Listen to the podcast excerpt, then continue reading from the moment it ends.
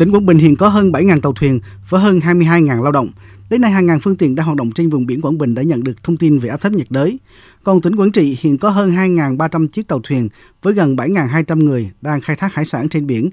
hoạt động trên vùng biển xung quanh đảo Cồn Cỏ đã nhận được thông tin về áp thấp nhiệt đới. Ban chỉ huy phòng chống thiên tai và tìm kiếm cứu nạn các tỉnh đã có công điện khẩn gửi các huyện ven biển có phương án ứng phó với áp thấp nhiệt đới. Các địa phương thường xuyên theo dõi diễn biến của áp thấp nhiệt đới và mưa lớn, gió mạnh có thể xảy ra để kịp thời chỉ đạo và chủ động triển khai phương án ứng phó trong trường hợp thời tiết diễn biến xấu. Đại tá Lê Văn Phương, chỉ huy trưởng Bộ Chỉ huy Bộ đội Biên phòng tỉnh Quảng Trị cho biết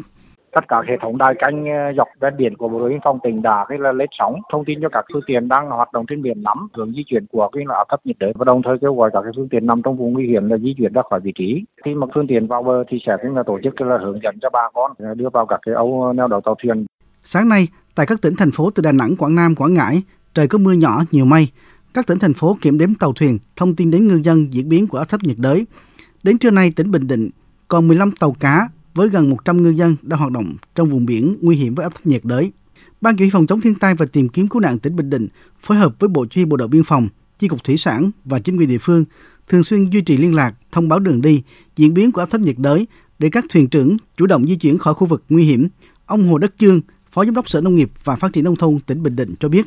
Hiện nay các cái tàu đánh bắt ngoài biển đó đều đã được trang bị thiết bị giám sát hành trình, cho nên là chi cục thủy sản rồi bộ chỉ huy bộ đội biên phòng tỉnh rồi ban chỉ huy phòng chống thiên tai đều liên tục giám sát di chuyển và hoạt động của các tàu này.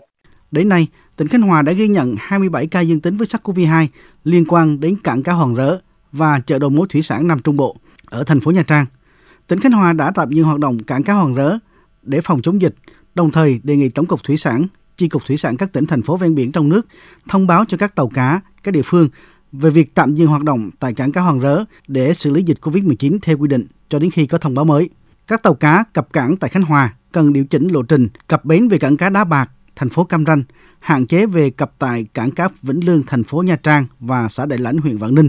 nơi đang được xác định ở mức nguy cơ cao do dịch COVID-19.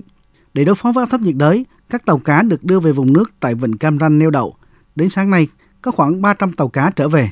Ban quản lý cảng cá phối hợp với bộ đội biên phòng, y tế địa phương kiểm soát dịch tễ, đồng thời hướng dẫn các phương tiện neo đậu đảm bảo an toàn. Ông Đỗ Trung Hiệp, Phó Giám đốc Trung tâm Quản lý và Khai thác các công trình thủy sản tỉnh Khánh Hòa cho biết. Để chống dịch ờ, được hiệu quả cũng như là để mà, mà tránh ờ, áp thấp nhiệt đới, trung tâm cũng đã thông báo à, và bà con để mà di dời các cái tàu thuyền mà có neo đậu chính vào cảng cá đá bạc cam, cam ranh. Nguồn nước của cảng vùng neo đậu là khoảng 50 hecta, tránh chú bão được an toàn, có nguồn nước rõ ràng, kín gió.